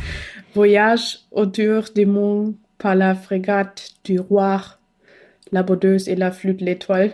Also eigentlich quasi einfach nur die Reise der Weltumsegelung auf der Fregatte La Baudeuse und äh, dem Schiff L'Étoile. L'Étoile. Dem Stern. Ja, genau. Also La Flûte. Sagt man im Deutschen auch Flöte? Nee, Fleute. Fleute, okay. Ja, ja das ist da so ein relativ. Hintergrundwissen. Das ist dieses Handelsschiff, von dem genau. wir anfangs gesprochen haben, richtig? Genau, so ein relativ dickbäuchiges Handelsschiff, das zu seiner Zeit, als es dann sozusagen neu erfunden worden ist, oder dieser Schiffstyp, dieser, dieser Bauchtyp erfunden worden ist, war es ein relativ schnelles Schiff. Das ist genau wie mit der Kogge. Wenn man sich heute eine Kogge anguckt, denkt man sich, langweilig, langsam. Aber zur damaligen Zeit war das halt unglaublich schnell und war ein großer Fortschritt für die, äh, für die Seefahrt. Und die beiden Schiffe konnten ja auch miteinander Schritt halten. Ne? Das ist ja auch einfach wichtig, wenn man da zu mhm. zweit fährt. Und wenn eben so eine Kriegsfregatte und diese Leute miteinander Schritt halten können, dann ist das schon, also es ist schon auch eine Auszeichnung für dieses, dieses eher kleine Handelsschiff, dieses eher kleine Hilfsschiff. Ja, und er Richtig. schreibt, wie gesagt, seinen Bericht. Ich habe euch die neueste Übersetzung verlinkt. Ich weiß aber nicht, so Reiseberichte, die können schon mal dröge sein. Ne? Also müsst ihr euch selber überlegen, ob, überlegen, ob ihr da ran wollt. Lasst das mal Dominik lesen und dann lest ihr ähm, das tatsächlich gelesen von Dominik. Ja, oder ihr lest mal schon mal das tatsächlich gelesen von äh, Dominik über Georg Forster. Das ist auch so ein Weltumsegler. Ähm, das muss auch schon anstrengend und langweilig gewesen sein, sagte er. Tja. Äh, nun gut, er schreibt auch relativ viel, beziehungsweise erzählt dann auch ähm, sehr viel über Südseeinsulaner, also über die indigene Bevölkerung der Südsee. Und so wie ich das gelesen habe, ähm, hatte er ein sehr idealisiertes Bild von eben jenen und ähm, verhalf so ein bisschen oder stellte sich hinter den Thesen von Jean-Jacques Rousseau, zu den edlen Wilden. Und ich muss sagen, ich habe das erste Mal von den edlen Wilden gehört in der Vorbereitung. Ich weiß nicht, ob du da schon mal vorgelesen hast. Oder ich, ich wusste auf jeden Fall nicht, was das für Thesen sind ähm, zu den edlen Wilden. Vielleicht habe ich mich da einfach noch nicht genug mit beschäftigt. Ähm, ja. ja, das ist halt, also das ist halt die Idee des, uh, unsere Zivilisation, die macht die Menschen so kaputt und diese, diese Leute, die so ganz nah an der Natur leben, das sind, ah, das sind die allertollsten und die sind charakterlich viel besser als wir und äh, ja, also ich würde sagen, oder zumindest, ich habe den direkt, als ich das vom edlen Wilden gelesen habe und als ich da irgendwie, also edler Wilder, bitte in Anführungsstrichen denken, es ist, ja, Bockmist. Äh, immer wenn ich darüber lese ja. und diese, diese ähm, Idee oder diese, diese Einteilung von Menschen lese, dann muss ich immer direkt an Tacitus denken, der die Germanen ähnlich dargestellt hat. Ne, also der hat halt gesagt, wir Römer, wir sind zwar zivilisiert und irgendwie toll und sollten die Weltherrschaft haben und so, aber die Germanen, die da irgendwo im Wald sind, die sind zwar nicht so zivilisiert wie wir, aber dafür sind die halt total ehrenhaft und treu und stark und so. Und auf solchen Gedanken basiert halt auch dieser, dieser Gedanke der edlen Wilden. Also die sind halt in, in Rousseaus Worten eben charakterlich besser, aber dafür primitiv und wild. Und das, also das ist halt eine ganz, ganz merkwürdige Einteilung, die auf der einen Seite aus Menschen, die einfach in ihrer äh, traditionellen Lebensweise ähm, eben in ihrer Umgebung leben, auf der einen Seite so überhöhte, tolle Wesen macht, die irgendwie alles besser haben als die zivilisierten Menschen, die ja ach so arm dran sind, die aber gleichzeitig legitimerweise von den zivilisatorisch Überlegenen äh, unterdrückt werden sollten. Also es ist halt so, dass das Rousseau da halt nicht sagt, ja, die sind edel und wild, die sollten wir vielleicht einfach mal machen lassen, worauf die gerade Bock haben und uns dann nicht in deren Affären einmischen, sondern er sagt, ja, die sind edel und wild, vielleicht sollten wir sie mal beschulen und ihnen das Christentum bringen. Das ist irgendwie eine ganz, ganz genau, merkwürdige. Das ist vielleicht nochmal ein ganz, ah. ganz wichtiger Punkt auch, dass das kritisch zu betrachten ja. sind, weil klar, er redet irgendwie von einem idealisierten Bild und redet das irgendwie schön, dass dies so Menschen mit Einklang in der Natur sind. Aber trotzdem ähm, gab es ja keinerlei Bestreben, irgendwie politische oder wirtschaftliche Rechte denen zu gewähren, sondern er klassifiziert die immer noch ganz klar als primitiv. Ähm, und am Ende wird es ja auch, also denke ich jetzt einfach mal, also gibt es, beziehungsweise am Ende gibt es ja immer noch diese indirekte Ungleichbehandlung und eben auch Unterdrückung. Und ich, ich finde also. Indirekt, also auch ziemlich direkt. Also, die sind da hingefahren und haben die regiert. Ja, aber ne? allein schon also. diese, diese Bezeichnung als edlem Wilden, das hm. finde ich macht schon Bauchschmerzen. Ähm, und das ist vielleicht nochmal wichtig zu sagen, dass das natürlich auch aus heutiger Sicht nochmal mehr und damals eben auch schon ähm, ein sehr kritischer Punkt ist. Ja, sie, ja, es gibt einfach eine zweite Klasse. Also es teilt Menschen in zwei Kategorien ein. Ja, also so ein bisschen, ja, ja wir sind die Tollen und das da sind die, die Unterleute, die halt irgendwie man, man guckt sie sich halt, das macht schon Tacitus, wie gesagt, irgendwie als Idealbild an und sagt, naja, wenn wir zivilisierten Leute so ein bisschen ehrenhafter wären und ein bisschen häufiger nackt durch den Wald rennen würden, dann wäre alles toll. Und das ist halt eine komplette, ah, weiß ich nicht, das ist so eine, so eine, zum einen eine Reduzierung der Leute, die da äh, leben und ihrem eigenen Lebensstil nachgehen. Äh, und auf der anderen Seite halt auch so eine Überhöhung der eigenen Zivilisation über alles, was irgendwelche anderen Leute gemacht haben. Es ist, ja. Zieht euch ja, einfach Ja, ist auch eine komplette Verklärung, ne? Ja. Weil ähm, was ich dazu gelesen habe, ist, dass Bougainville dann quasi im Geiste der Aufklärung mit seinem Bild ähm, über diese, also mit seinem idealisierten Bild damit äh, der Aufklärung verhalf. So, aber es ist ja trotzdem noch problematisch. Es hm. klang für mich schon irgendwie so nach, nach Schönreden. Aber ja, ich glaube, ich glaube, wir haben den Punkt jetzt äh, hoffentlich gut genug dargestellt. Nee, es ist ja auch schon wichtig, das nochmal zu erwähnen. Ähm, dass man das nicht einfach alles so zack, zack, zack. Genau, wir haben es euch verlinkt, ihr könnt es lesen und dann solltet ihr auch wissen, was da, was da so zwischen den Zeilen steht. Weil der Rest des Berichts ist ja zumindest laut einem Zeitgenossen äh, durchaus äh, nützlich und unterhaltsam, wenn ich das richtig sehe. Ganz genau. Also James Cook Erst hatten wir überlegt, ob wir die Folge über James Cook machen. Mal sehen, das passiert dann vielleicht in der nächsten Vertretungsfolge oder falls Robin oder so nochmal einspringt. Aber James Cook schrieb über, ähm, über seinen Reisebericht im Jahr 73, dass er das Buch für die nützlichste und auch unterhaltsamste Beschreibung einer Reise durch dieses Meer hält, ähm, die bis jetzt erschienen ist. Also, Dominik, mal gucken, ob du das gleiche darüber sagen wirst. Wahrscheinlich nicht. Ähm, und der Höhepunkt dieser ganzen Geschichte ist ganz klar der Aufenthalt auf Tahiti, ähm, über den wir ja auch schon gesprochen haben. Der wird nämlich als Garten Eden beschrieben, ähm, der seinen Bewohnern alles bietet, was sie zum Leben brauchten. Und tatsächlich ähm, spielt Tahiti auch später noch eine große Rolle für James Cook zum Beispiel oder auch Charles Darwin und auch anderen Naturforschenden. Mhm. Also scheint sehr zentral zu, zu sein. Ja. Aber Bougainville ist ja nicht nur Autor geworden nach seiner äh, Weltumsegelung, sondern anstatt sich dann irgendwie nochmal ein Schiff zu organisieren und sich in seinen Garten Eden da zurückzuziehen, ist er halt einfach persönlicher Sekretär von Louis XV. geworden. Ich glaube, es ist ungefähr das Gegenteil von Garten Eden, oder? Also persönlicher Sekretär vom ja. König, weiß ich nicht, ob ich das brauche. Ja. Ähm, Richtig. Ich finde, das hebt auch nochmal hervor, dass er eben nicht als, also, oder auf jeden Fall nicht nur als Forschender auf dieser Weltumsegelung mhm. ähm, unterwegs war, sondern dass wirklich die Weltumsegelung an sich für ihn im Mittelpunkt stand und danach eben der nächste Step in der Karriere.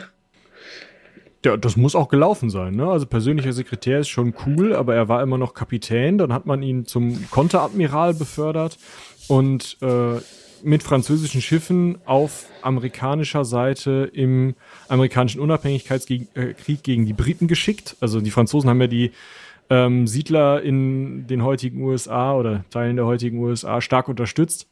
Unter anderem eben äh, ist Bougainville da als äh, Kommandant von einer kleinen Flottille unterwegs gewesen und hat an einigen Stellen äh, mitgekämpft. Und äh, ja, war dann eben sowohl ausgezeichneter Militär als auch eben irgendwie als Abenteurer, Naturforscher oder irgendwas angesehen, war in der Akademie der Wissenschaften, der französischen Akademie der Wissenschaften aufgenommen worden. Ja. Also eigentlich lief es total gut für ihn. Und dann war aber 1789 die französische Revolution. Also der muss sich auch richtig in den Hintern gebissen haben, der Mann. Ja, genau. Ähm, er wäre ja auch fast gestorben, richtig? Er stand hm. schon auf der Todesliste und hat im Endeffekt nur überlebt, weil Robespierre gestürzt wurde. Ähm, Unangenehm. Ja. Also er hat sich dann sehr unangenehm. Er hat sich auf sein Landgut zurückgezogen, als es eine Revolution gab und hat sich gedacht, nö, ich habe einen De vorm Namen, ich bleib mal einfach aus Paris weg so.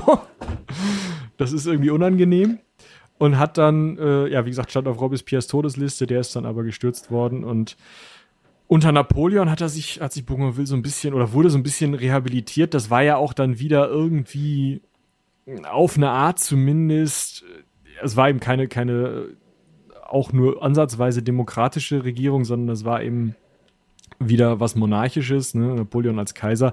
Da konnte Bougainville wahrscheinlich auch wieder mehr mit anfangen und hat Auszeichnungen von Napoleon gekriegt und hat dann von seinem Schreibtisch aus immer mal wieder so ein bisschen in den Seekrieg eingegriffen, beziehungsweise hat dann unter anderem ähm, Niederlagen der französischen Marine dann untersuchen dürfen und äh, ja, war so ein bisschen dann Napoleons Schreibtischhengst für Dinge in, äh, auf dem Meer.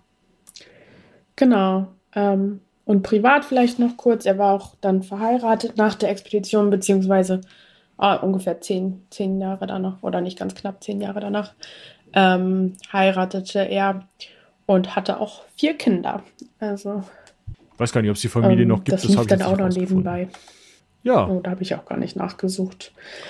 Ähm, ja, vielleicht kann ich mal kurz erzählen, was aus unseren BotanikerInnen Freunden passiert ist. Ja, auf jeden Fall. Also Philibert ähm, ist tot, das wissen wir jetzt. Philibert ist tot, das haben wir schon ge, ge äh, haben wir schon herausgefunden. Aber nachdem sind sehr viele Arten auch aus sehr vielen taxonomischen Gruppen benannt worden. Ähm, ich glaube über über 70 Stück oder so hatte ich gelesen, eben auch aus dieser Mauritius-Reise, aber später eben auch als Ehrung. Also ganz oft bekommen ja Arten auch einen Namen als Ehrung. Die, die möchte ich jetzt nicht alle aufzählen, aber am bekanntesten ist der Camerson-Delfin. Cephalarynchus commersoni heißt der gute, die gute Delfinart. Ähm, den verlinkt. hat Philibert Camerson nämlich in der Ach super.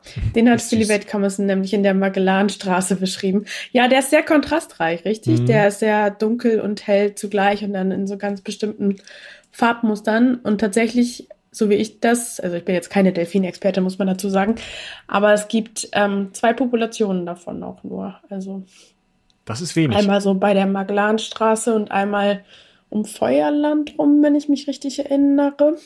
Ähm, ja. Ja, es ist nicht viel. aber ich meine, äh, ja, ja.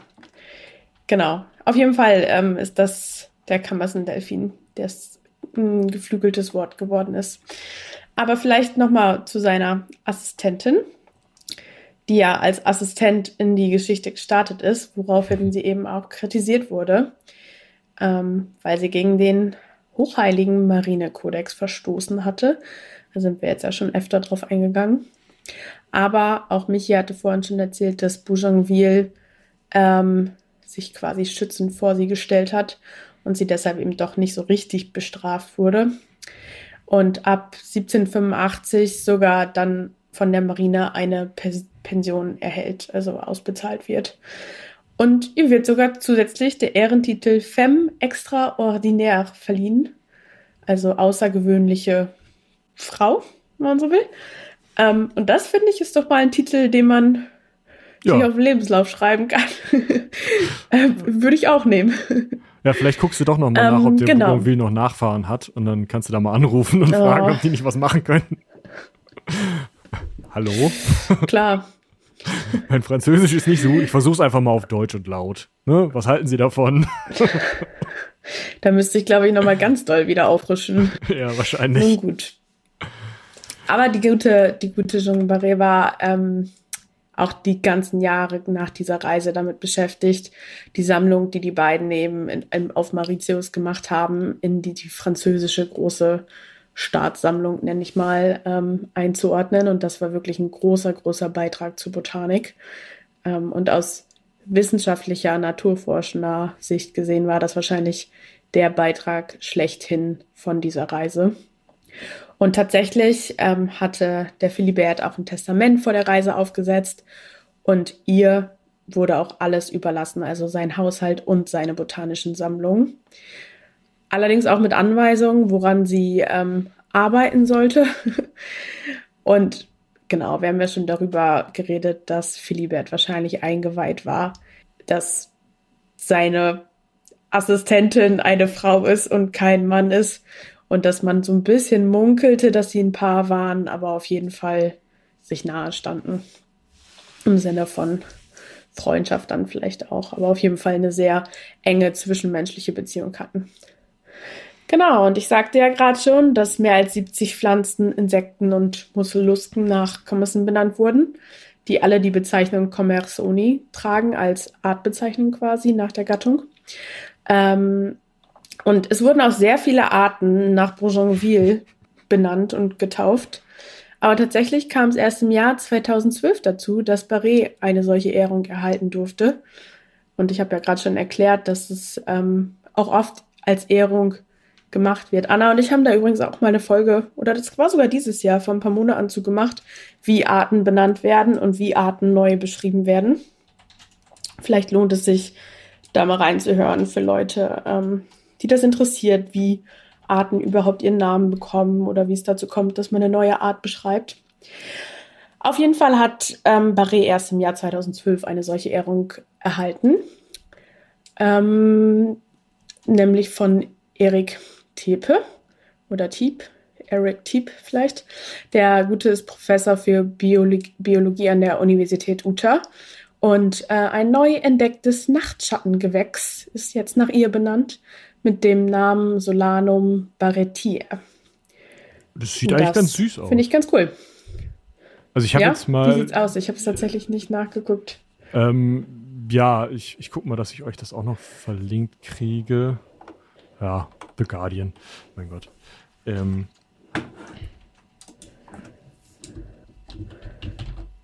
also Soladum Batier kriegt ihr dann eben den Link vom, von dem Artikel äh, zum, zum Guardian. Das ist so eine süße lila Blüte und kleine orangene Früchte. Ähm, sieht eigentlich ganz. Ich meine, ist ein Nachtschattengewächs, hat irgendwie was vom Stiefmütterchen, aber mein Gott, ist ja in Ordnung. Ja. Genau. Ähm, und vielleicht willst du erzählen, was mit unserem Lebemann passiert ist? Ja, ich wollte gerade sagen, also wir haben ja noch so einen, einen rauszuschmeißenden, den wir jetzt als Rausschmeißer nutzen können, also, wo wir am Anfang nicht so ganz wussten, warum der überhaupt bei der ganzen Veranstaltung dabei war. Mhm. Er hat scheinbar dann diese Reise genommen. Er war ja am Anfang der, der Weltumsegelung 23 Jahre alt. Ne? Also das ist, sind, ist ein Alter, wo Leute ihr zweites Studium beginnen heute. Ähm, also insofern noch äh, lernfähig, kann man vielleicht sagen. Er hat dann nicht mehr als Lebemann und Glücksspieler an irgendwelchen Höfen gelebt, sondern ist scheinbar so gut ausgebildet worden auf dieser mehrjährigen Fahrt, hm, dass er sich dann als Marineoffizier in französischen Diensten verdingen konnte. Und als ihm das da zu langweilig wurde, ist er dann in spanischen Dienst getreten. Als ihm das da zu langweilig wurde, ist er dann in russischen Dienst getreten. Und als er dann im russischen Dienst mehrere Erfolge auch gefeiert hat, hat er dann noch bei Napoleon angeklopft und gefragt, ob er nicht wieder in französische Dienste eintreten kann. Äh, das ist ihm dann aber verweigert worden. Und deswegen ist er dann ähm, ja in äh, Russland, in Tynna verstorben. Das ist ja, mitten in Russland. Also wirklich im Sinne von mittendrin, wenn man sich das auf einer Karte anguckt. Und äh, ja, war also im Endeffekt lange auch durchaus fähiger Marineoffizier. 1783 schon wurde er zum russischen Konteradmiral ernannt, also auch einfach eine relativ große, ähm, große Verantwortung, wie gesagt, eine kleinere, äh, kleinere Flotten, beziehungsweise, naja, liegt immer dran, wie gerade die Erfordernisse sind. Ähm, hat in verschiedenen Schlachten gewonnen, in ähm, Kriegen äh, gegen unter anderem die Osmanen oder auch äh, die Schweden und ist dann tatsächlich ja eben in Russland gestorben und in Cherson, die Stadt kennt man ja, man muss eigentlich sagen, leider heutzutage auch, äh, ja. bestattet worden. Ob er da jetzt aktuell noch liegt, so wie die Stadt im Moment aussieht, weiß man nicht, aber äh, ja, das ist aus unserem Karlchen von Nassau-Siegen geworden. Karlchen ja, ich weiß nicht. Also, als ich den ersten Teil des Artikels über ihn gelesen habe und dachte, warte mal, sein Großvater war schon ein uneheliches Kind von seinem Urgroßvater und ist dann nachträglich legitimiert worden, damit überhaupt irgendwer Nassau-Siegen wieder regieren kann. Hatte ein uneheliches Kind, von dem nur ein französisches Gericht geglaubt hat, dass es wirklich ein Kind von diesem Immanuel Ignatius ist. Deswegen ist das nie legitimiert worden und trotzdem kann dann dieser Nassau-Siegen da den Titel seines Großvaters weiterführen. Ich weiß nicht, da habe ich schon gedacht, läuft bei ihm. So, keine Ahnung, was da los ist. Da sind halt auch viele Fragezeichen, die du neben deinem Stammbaum zeichnen musst. Ne? ja. Also. Wer da für wen verantwortlich war. Es wäre ja manchmal echt einfacher, da die mütterliche Linie nachzuschauen, aber da hat man in damaligen Zeiten nicht dran gedacht. Ja. Genau, und damit kommen wir tatsächlich auch schon zum Ende. Jetzt haben wir besprochen, was aus allen Leuten geworden sind wie so ein bisschen die Resonanz zu dieser Weltumsegelung war. Ähm, und ich muss sagen, oder ich persönlich, jetzt am Ende darf man ja auch kurz seine persönliche Meinung abgeben, ähm, muss sagen, dass mir der Aspekt am besten gefallen hat mit, ja, mit der ganzen Naturforschung natürlich, ne, mhm. ne, dass die so viel von ähm, Mauritius mitbringen konnten. Und insbesondere die Geschichte auch von Jean Barré, die das Ganze am Ende überhaupt möglich gemacht wird, ja. äh, möglich gemacht hat, dass die eben auch in die Öffentlichkeit gelangen, diese ganzen neu beschriebenen Arten und äh, in die französische Sammlung und damit eben auch irgendwo irgendwann in die internationale Sammlung eingehen. Das ist ja auch nicht selbstverständlich. Und dass das eben nur funktioniert hat, weil sie so mutig war, da sich Hosen anzuziehen und zu sagen, hier bin ich als Mann, als Assistent. Mhm. Ähm, sonst hätte es eben nicht funktioniert. Ja. Das ist schon eine, schon eine ganz coole, wissenswerte Story. Ähm, traurigerweise muss ich auch zugeben, dass ich den Namen vorher nicht kannte, aber jetzt ist er mir gut im Gedächtnis geblieben als, als Wissenschaftlerin, die schon ein bisschen auch was, ja, in der Weltgeschichte, sag ich mal, beigetragen hat und auch Vorreiterin war. Ja, da soll man noch mal sagen, bei uns lernt man nichts, ne? Ach so ja. ist das ja nicht. Aber wir hatten ja schon im Vorgespräch, als wir überlegt haben, was wir, ja. was wir besprechen, darüber geredet, dass gerade so Expeditionen immer sehr männlich geprägt sind. Ähm, und dass es ja auch einfach eine historische Sache ist und dass es voll schade ist, dass man dann irgendwie wieder über eine Gruppe weißer Männer redet, so, die Geld hatten. Ähm, und das ist irgendwie schön, dass es diesmal noch einen anderen Aspekt hatte, finde ich ja. persönlich. Vielleicht können eure Zuhörerinnen ja mal ähm, berichten, wie die das so fanden. Ja, und ich würde sagen, wir machen daraus auch direkt einen Aufruf an alle, die zuhören und Wissenschaftlerinnen und Wissenschaftler sind. Äh, es gibt jetzt ein Gewächs, ne? Also da ist noch Luft nach oben, falls ihr nee. irgendwas benennen dürft, falls ihr irgendwas findet. Muss auch kein Nachtschattengewächs sein. Ja, dann würde ich sagen, dir, Eva, ganz vielen Dank, dass du dabei warst. Gerne. Euch allen da draußen vielen Dank fürs Zuhören. Hört auch noch mal in unsere letzte Folge rein. Ja, ähm, da gibt es auch den Rabattcode für unser Buch. Ja, ich muss ja noch mal Werbung machen an dieser Stelle. Ja, die magischen Reisen des Herrn Alexander. Spielt auch nur knapp 100 Jahre später. Und ähm, ja. Ja, und ich habe gesehen, dass im Stadtmuseum Münster eine Ausstellung dazu ist. Irgendwas hattest du auf Twitter Genau, ja, da war ich äh, jetzt vorgestern zum Aufnahmetag. Das heißt, oh. vor zwei Wochen ja. äh, zum Ausstrahlungstag. Das ist auf jeden Fall auch eine schöne Ausstellung zum Leben des Herrn Alexander, die ähm, ja Lena hier aus dem Seitenwälzer Team mit äh, aufgebaut hat, die Texte mitgeschrieben hat. Genau, also falls ihr mal in der Nähe von Münster seid, schneid doch hier vorbei. Die läuft bis. Jetzt erschlagt mich nicht, das muss ich eben googeln.